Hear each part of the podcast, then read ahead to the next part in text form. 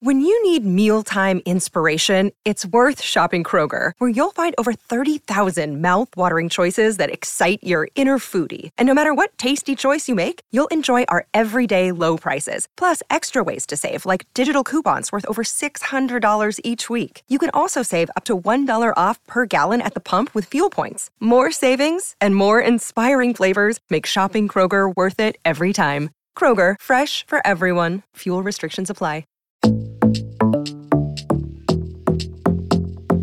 Hello, everybody, and welcome back to the Tactical Yanks podcast, your podcast for soccer in America and around the world. I'm your co host, Pete Douthit, and I am joined by my fellow co host, Filippo Silva. And welcome to the Tactical Yanks podcast. Hopefully, you enjoy. We'll be talking about U.S. soccer, European soccer, South American soccer, the World Cup, and much more.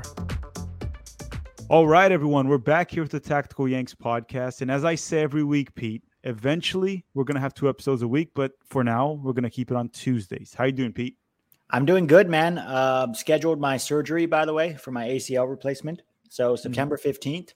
Uh, just some personal news, I guess.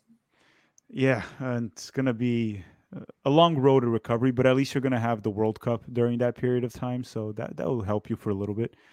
Yeah, but, for sure. But besides that, which I guess for at our age and everything, our our knees are not going to ever recover the way they are. We do have a lot of topics to talk about today, different topics. One of them we're going to dive into Brandon Vasquez and the USMNT nine situation. The other one we're going to go into some of the U.S. men's national team players abroad and their performances over the weekend, the good and the bad. Even though, to be fair, it was mostly good eh, when yeah. you look at it. And last but not least, will be a little bit of a Euro League talk, European League talk mostly focused on the Manchester teams, right? Manchester United's mess. And there was something from Manchester City that you wanted to talk about too. What was that again? Yeah, it was a, just a tactical wrinkle that I saw with their midfield this last week. Mm-hmm. So we're going to go through the Manchester teams just to get a European squad on. But again, let's go with the main, the hot topic of the moment, which is Brandon Vazquez, right? And the USMNT center forward position, how it's going to go.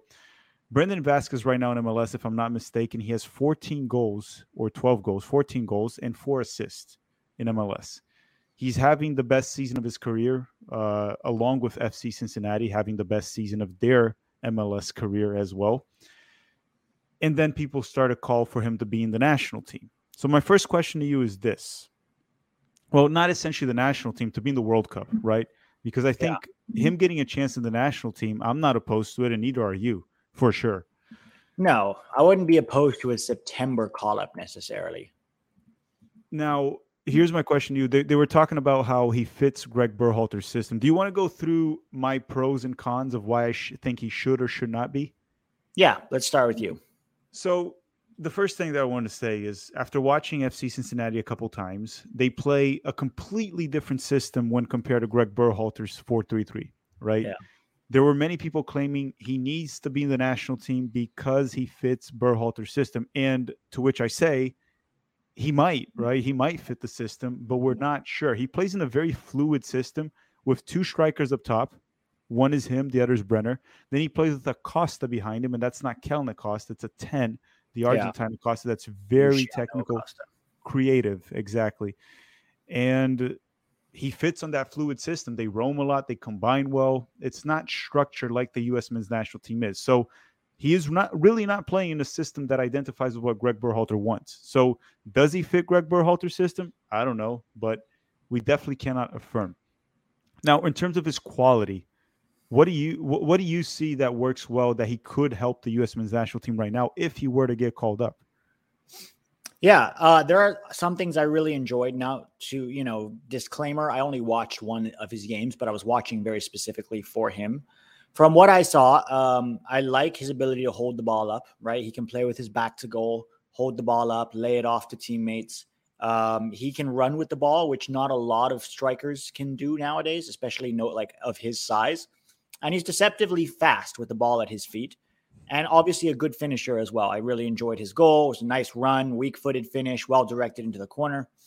Um, there are some other things I think he's not so great at. One of them is his anticipation of the play. He's a little slow to recognize when he needs to move, to start his runs and his movements into space early enough.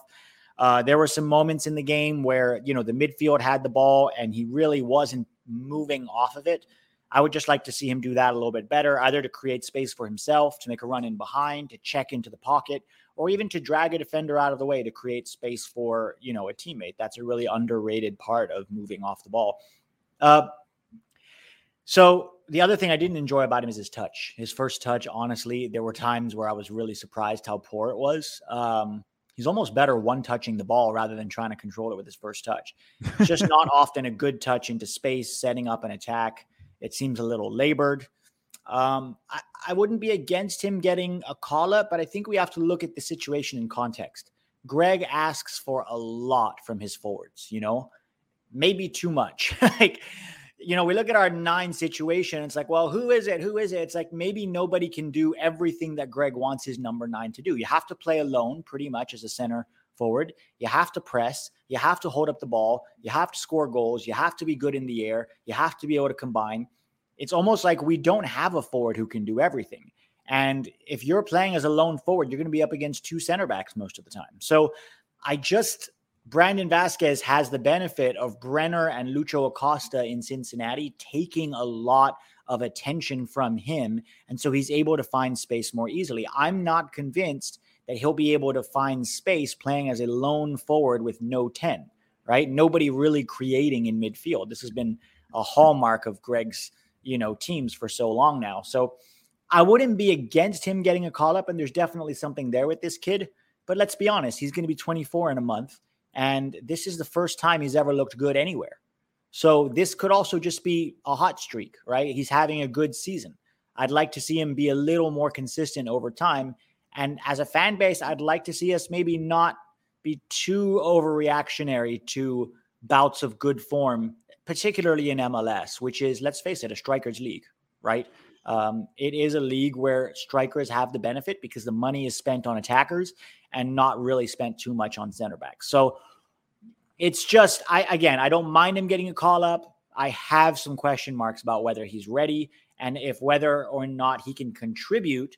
For example, I would rather Greg experiment with playing maybe Brendan Aaronson at the nine or even Tim Weah at the nine in September, just to see if that's an option. Because again, it just looks like all of his options have are able to do some of the thing he things that he asks, but then not others.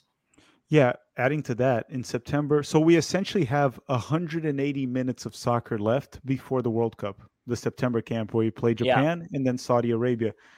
So, do you want to use 45 or 90 minutes of that camp or 60 to experiment Brandon Vasquez right now? And is that even enough? If let's say he goes in and he plays terribly, is that enough to cut him? I mean, that's not a fair shot. If he comes in and kills it, does that mean he is the best thing we have for the nine? I have a lot of doubts on this. I think if we were maybe a year or two away from the World Cup, I would be all on this bandwagon of call in Brandon Vasquez, bring him in, let's see what he can do, give him a few shots right? Yeah. Right now, September is a world. It's a World Cup prep camp. We're going to be less than two months away from the World Cup and roughly a month away from the roster release. A little bit over a month. So, like, okay, if you bring in Brandon Vazquez, is that enough to draw any conclusions? And when, if he plays any of those two games, you will be taking minutes away from certain experiments or players that you should have tested already, or players that maybe deserve another shot, like Pefok, that have been in camp. Uh, and you'll be taking those minutes away. So I think the the main reason I would not want Brandon Vasquez right now is mostly because of the proximity to the World Cup, and I don't think the gap between him let, let's say he is as good as he is right now. This is not form. This is actually his level. He is this good in MLS as he has been all season. The gap between him and Jesus, Pefok, Haji, all the players, Sargent, Dike, the gap is not that big between these players. It's so close for the better or for the worse that it doesn't justify such a late inclusion. Maybe Greg should have brought Brandon Vasquez in June. I probably wouldn't, to be honest, because I thought it was just a hot streak but I yeah. probably was wrong back then. And maybe Greg should have brought him. Right now, for this cycle, from what I've seen from Brandon Vasquez, I think it's too late. But post World Cup, if he continues this form post World Cup, yeah, you need to bring him in at one point. Yeah, can I just say I'm frustrated that we continue to recycle a lot of mediocre options. It's sort of like you said, right? None of the strikers have really stood out and said, I'm the guy, right? And we keep recycling these same players, and we haven't even considered the possibility that Brendan Aaronson or Tim Weah could play at the nine. Let's have a quick, quick. I just want to quickly bring up Brendan Aaronson here because what does Greg ask of his forwards? Like I said, he asks a lot. He asks press. them to press, right? Brendan Aaronson can do that. He asks them to play with their back to goal to hold up the ball. That is 50 50. I'm not sure that's really Aaronson's game. That's the one area I would have a question mark. About. Well, but he can do it better than Ferreira. Yes, exactly. That's the thing. I have more faith in Brendan Aaronson's ability to come back with his back to goal and combine, right? And even hold up the ball under pressure than I do any of the other forward options right now. He asked them to press, he asked them to hold up the ball, he asked them to be technical enough to combine in tight areas, and he asks them to make late runs into the box to score goals. So I would say out of the four main things that Greg asks his forwards to do, Aaronson can do at least 3.5 of them. So why have we never tried that? Tim Weah can do a lot of those things too. Why have we never tried that? Instead, we just keep recycling through these same options over and over again, and we don't really have a clear answer. Yeah, I'm open to having Brendan Aaronson, and I don't think his role will essentially be a false nine, like people are saying. I don't, you don't need to also because you might have enough creativity from the central midfield. If Reyna is playing there, maybe Brendan Aaronson can just be a pressing nine. That's all he can be, a pressing forward, and that might be that might be the best option we have. But so that's the that's what I'm trying to say for the World Cup. I would probably rather experiment with Brendan there, Weah, give those minutes left to them. Maybe throw Pefok late in the game, see if he can help with some crosses and try to, well, not him crossing specifically, but finishing the crosses, which is his strength. Um, rather than giving Brandon Vasquez a shot. Now, th- there's not many minutes left before the World Cup to test and prepare. Uh, it's a question of how many of these minutes you would want to use on Brandon Vazquez at this point. Personally, all I'm trying to say is we don't know if he fits Greg's system because the FC Cincinnati system is completely different. He doesn't seem to be much better than any of the options we have, or much worse. Seems to be around the same level roughly. So the gap's not big. We don't know if he fits. We only have two friendly friendly left before the World Cup. I would bring him after the World Cup to give him a shot if he continues this form. I would not bring him to September camp. I would also not bring him to the World Cup for now. Yeah, uh, yeah, I, am I think I'm with you on that. And also, can we add one thing? Uh, I know people are going to keep bringing up. Let's play the hot hand, and I, to a certain extent, agree. But how many times have we tried to play the hot hand as a center forward? Ferreira was a hot hand at one point. Pepi was well. Pepi kind of worked in the beginning, to be quite honest, when he was when he was burning hot in MLS. Pefok was a hot hand the entire season last year and it didn't work. So playing the hot hand hasn't really worked so well for us. So that's not that can't be the reason why we call in Brandon Vazquez. It has to be based on the overall ability of the player, knowledge of the system, being in camp. Plus, remember, we're going into a World Cup. We need these players to have familiar familiarity playing with each other. Yeah. And all these guys know. And I'm not saying to keep certain guys in the roster, like we talked about Roldan and Arriola, because they know, but there's other quality players that have been around that could get a shot in. And again, test with Brendan. So right now, I wouldn't bring Brendan Vasquez, but if he keeps this form, to me, he has to be an option for the March camp. We're going to have post World Cup, which is Nations League, right? I believe it's March, isn't it, Pete? Yeah. Yeah. yeah. So any final thoughts on this nine discussion? Yeah, no, I, I 100% agree with what you said. Play the hot hand is an oversimplification of whether or not a player's strengths and weaknesses fit within the framework of what you're trying to do and whether or not they have the quality to execute at a high level. Um, and so I think that's just an important nuance when we talk about who's quote unquote in form. Mm-hmm. So maybe Brandon Vasquez is more of a player for 2023 instead of right now. We try him after the World Cup. The World Cup is a little too late. I mean, unless he was looking like one of our best players in the national team, otherwise, no. But let's move on to the next topic, right? The next topic is the U.S. men's national team players abroad. The U.S. men's national team players abroad had a fairly good weekend overall, uh, if you if you just generalize it, right? But one of them had a very rough weekend once again, and that is Zach Steffen from Middlesbrough. Now, possibly also the team of Matthew Hoppe, the center forward. What are your thoughts on Steffen, man? What's going on? For me, it's the same thing that's been going on with him for a while. He doesn't look confident. He doesn't look like you want your goalkeeper to be very confident and coming out for crosses. He either over um, he either overestimates his ability to get to a ball or gets to them and then freezes in the moment. And in, he let in a goal to QPR specifically that was 100% his fault. Came off his line to punch the ball and completely missed it. And that's usually a result of indecisiveness, right? You come off your line, you're not confident, you haven't read the trajectory of the ball well, completely missed it, and it bounced off a QPR head and went in. And he wasn't punished for it for the week before, but he did the same thing a couple of times, flapped at crosses. It's just not good for a defense to have a goalie like that. And it's not good for a team because he he does you know goalkeepers need to be the safe hands behind the back line. And if the back line knows the keeper is shaky it's gonna it it tends to sort of um, go through the entire team right? It tends to affect the team. I don't know if it's it's got to be a lack of confidence for me right now because even when you look at his face you can read his body language. You can tell when somebody looks nervous or shaky.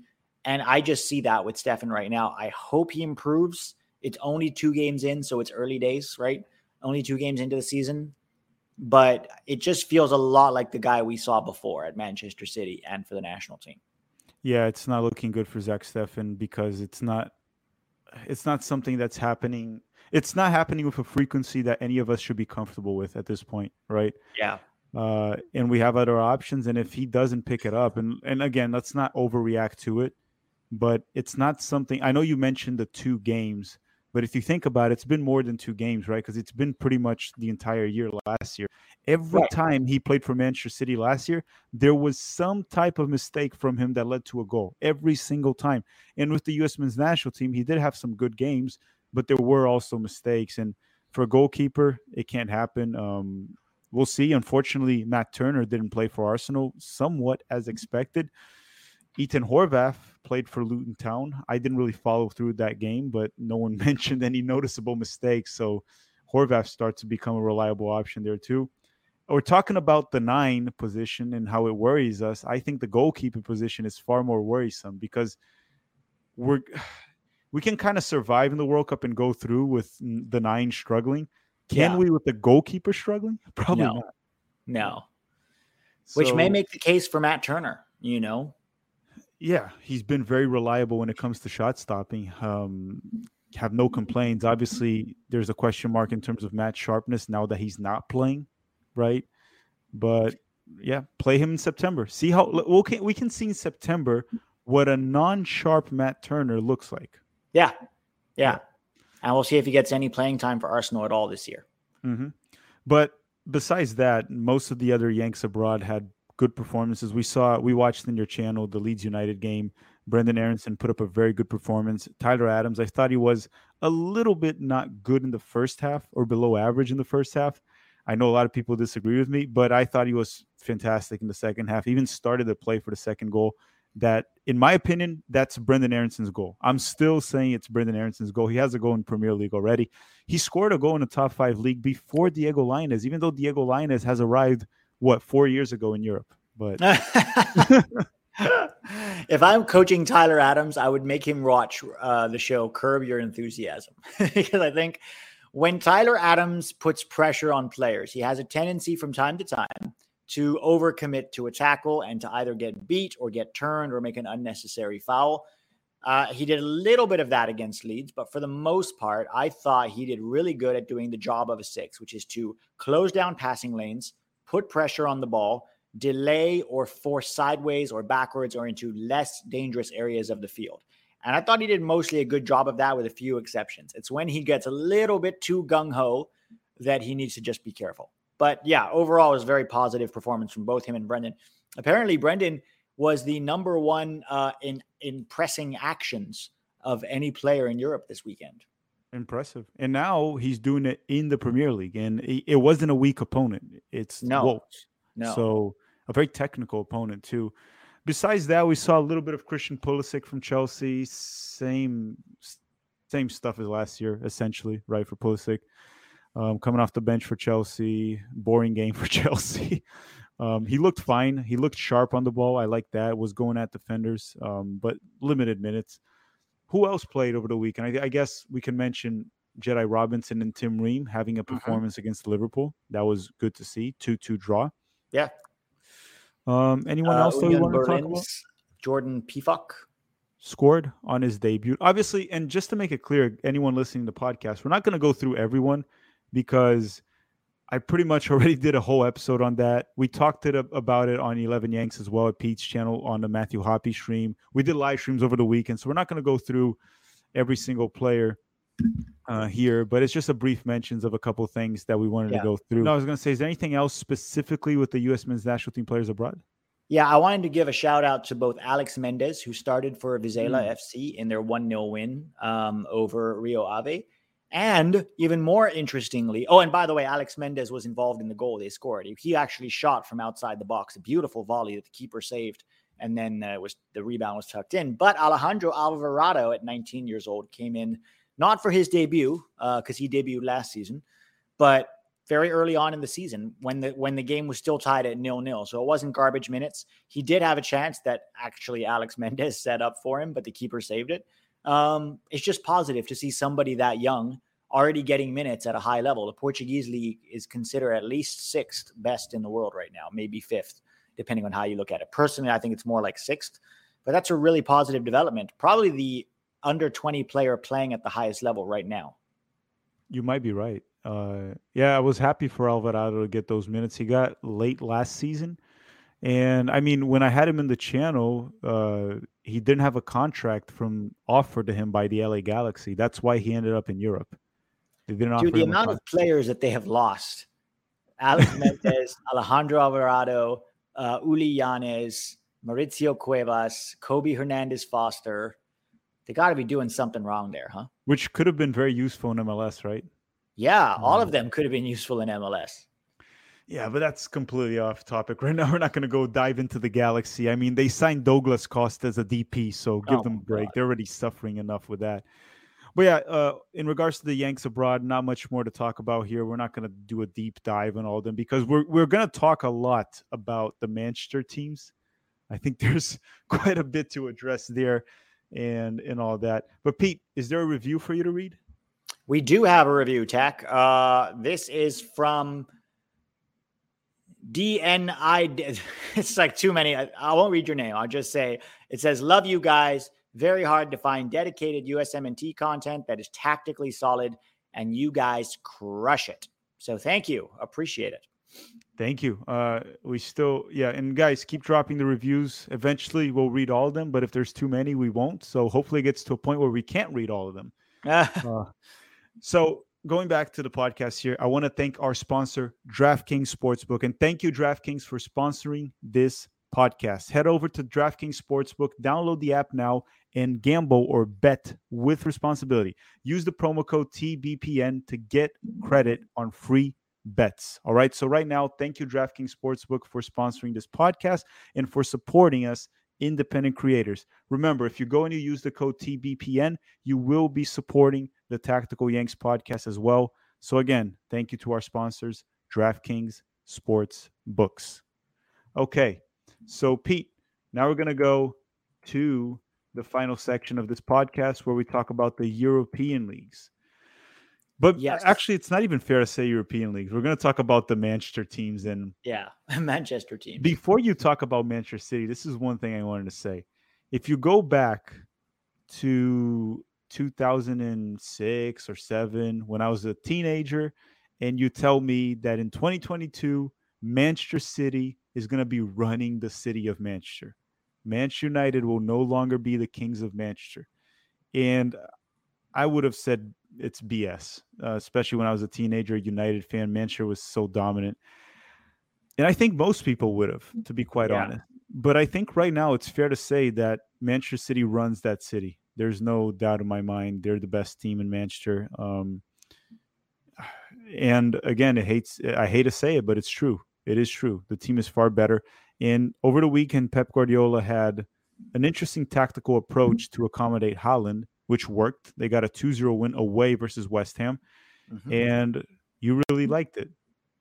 Yeah, so it's something that we have seen a little bit from Pep before, but definitely not to this level. Essentially, in possession, the two fullbacks, right? Cancelo, uh, Joao Cancelo, and uh, Kyle Walker, I believe it was, tucked into midfield and basically started playing as sixes, which is bizarre in some ways because you already had Rodri there, you already had Gundogan there playing together. Gundogan more as the eight, uh, further up next to Kevin De Bruyne.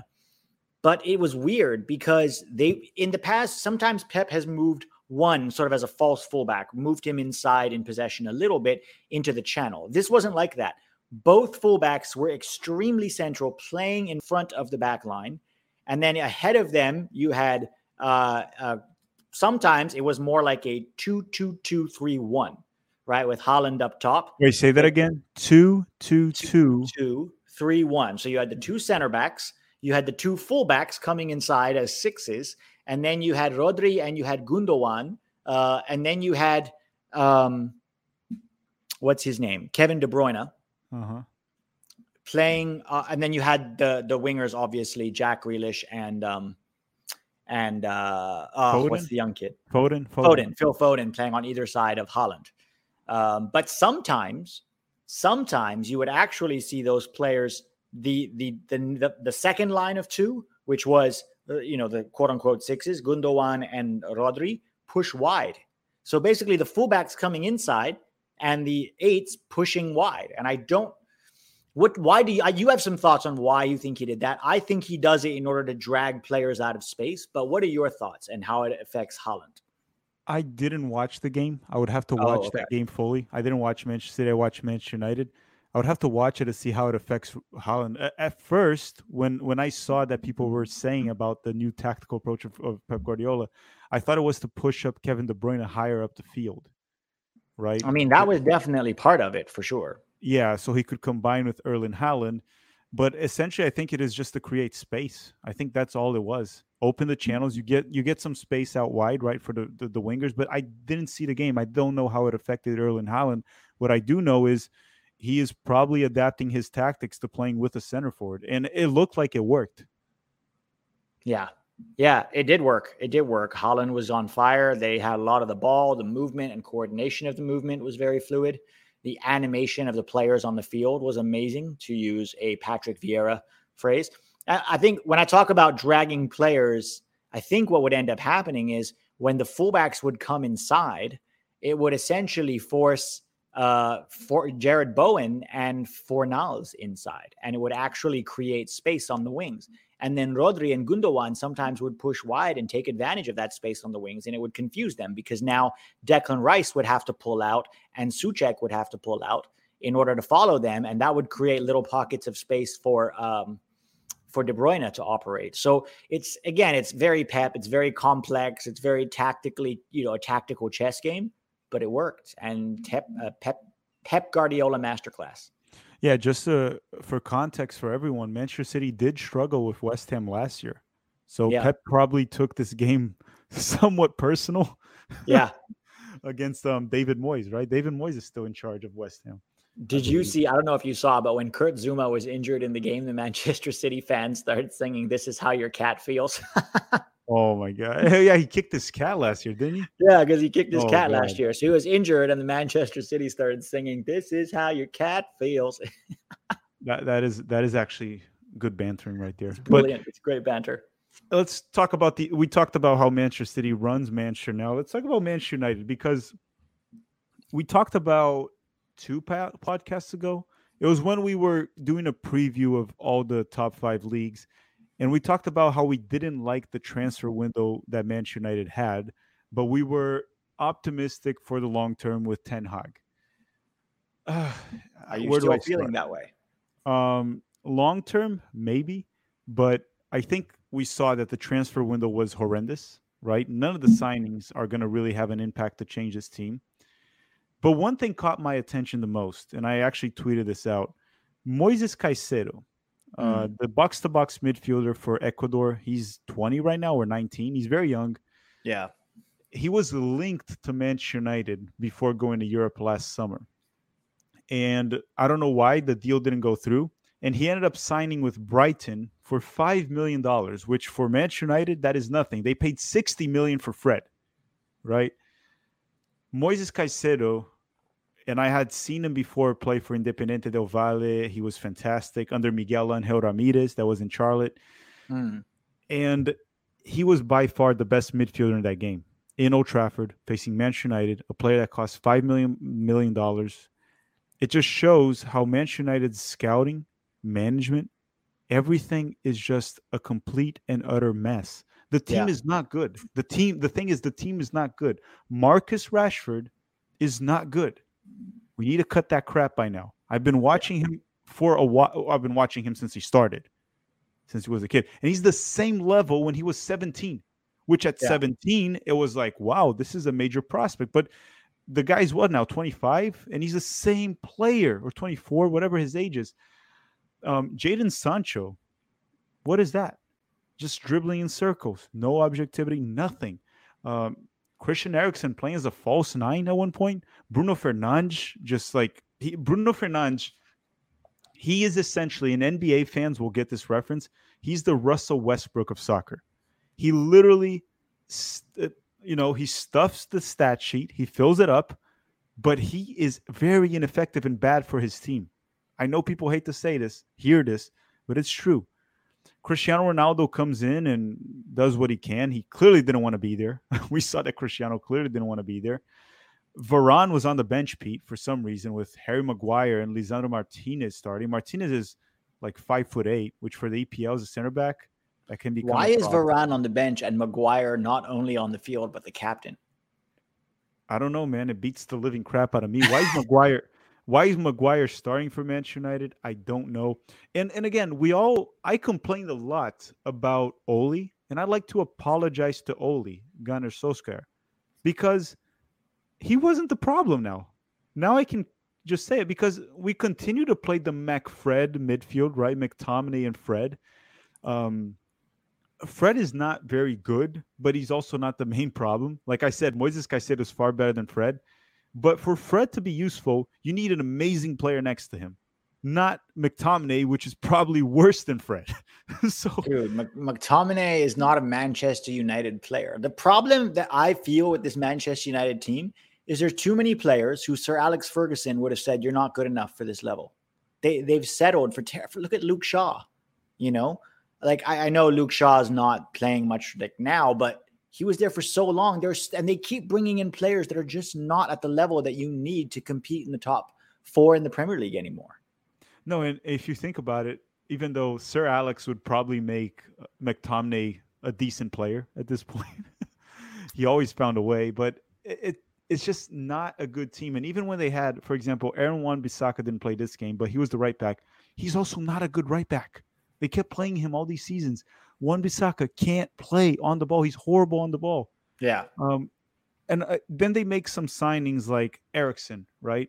Eriksen's a good player, but when you look at him being added to this Manchester United team, what is he going to do? How is yeah, he? I don't even think that Eriksen is a Manchester United player right now. No, he's not, and, and he's also thirty, um, coming back from that scary moment in the Euros. Uh, it's just the signings were horrible. Ten Hag comes in and I don't know. I don't know how long he'll last with everything that's happening. Man, because when you look at all these years, Manchester United has spent money. Spending money is not the problem. They've signed great coaches. Like they had Louis van Gaal. They had David Moyes, that's doing well in West Ham at one point. They had Jose Mourinho. Uh, Ole, that might not be the greatest coach, but he also did fine. Ralf Rangnick, Now Ten Hag. I don't know, man. Um, I'm trying to remain optimistic. It's gonna, it's probably gonna, they're probably gonna be okay in the season, and they'll probably get like Europa League. Uh, they'll figure that part out. Yeah, but that's not good enough for a global brand like Manchester United. No, and it's it's not looking good. They they kept Cristiano Ronaldo there. They forced him to stay, uh, or nobody wanted him. I don't even know anymore.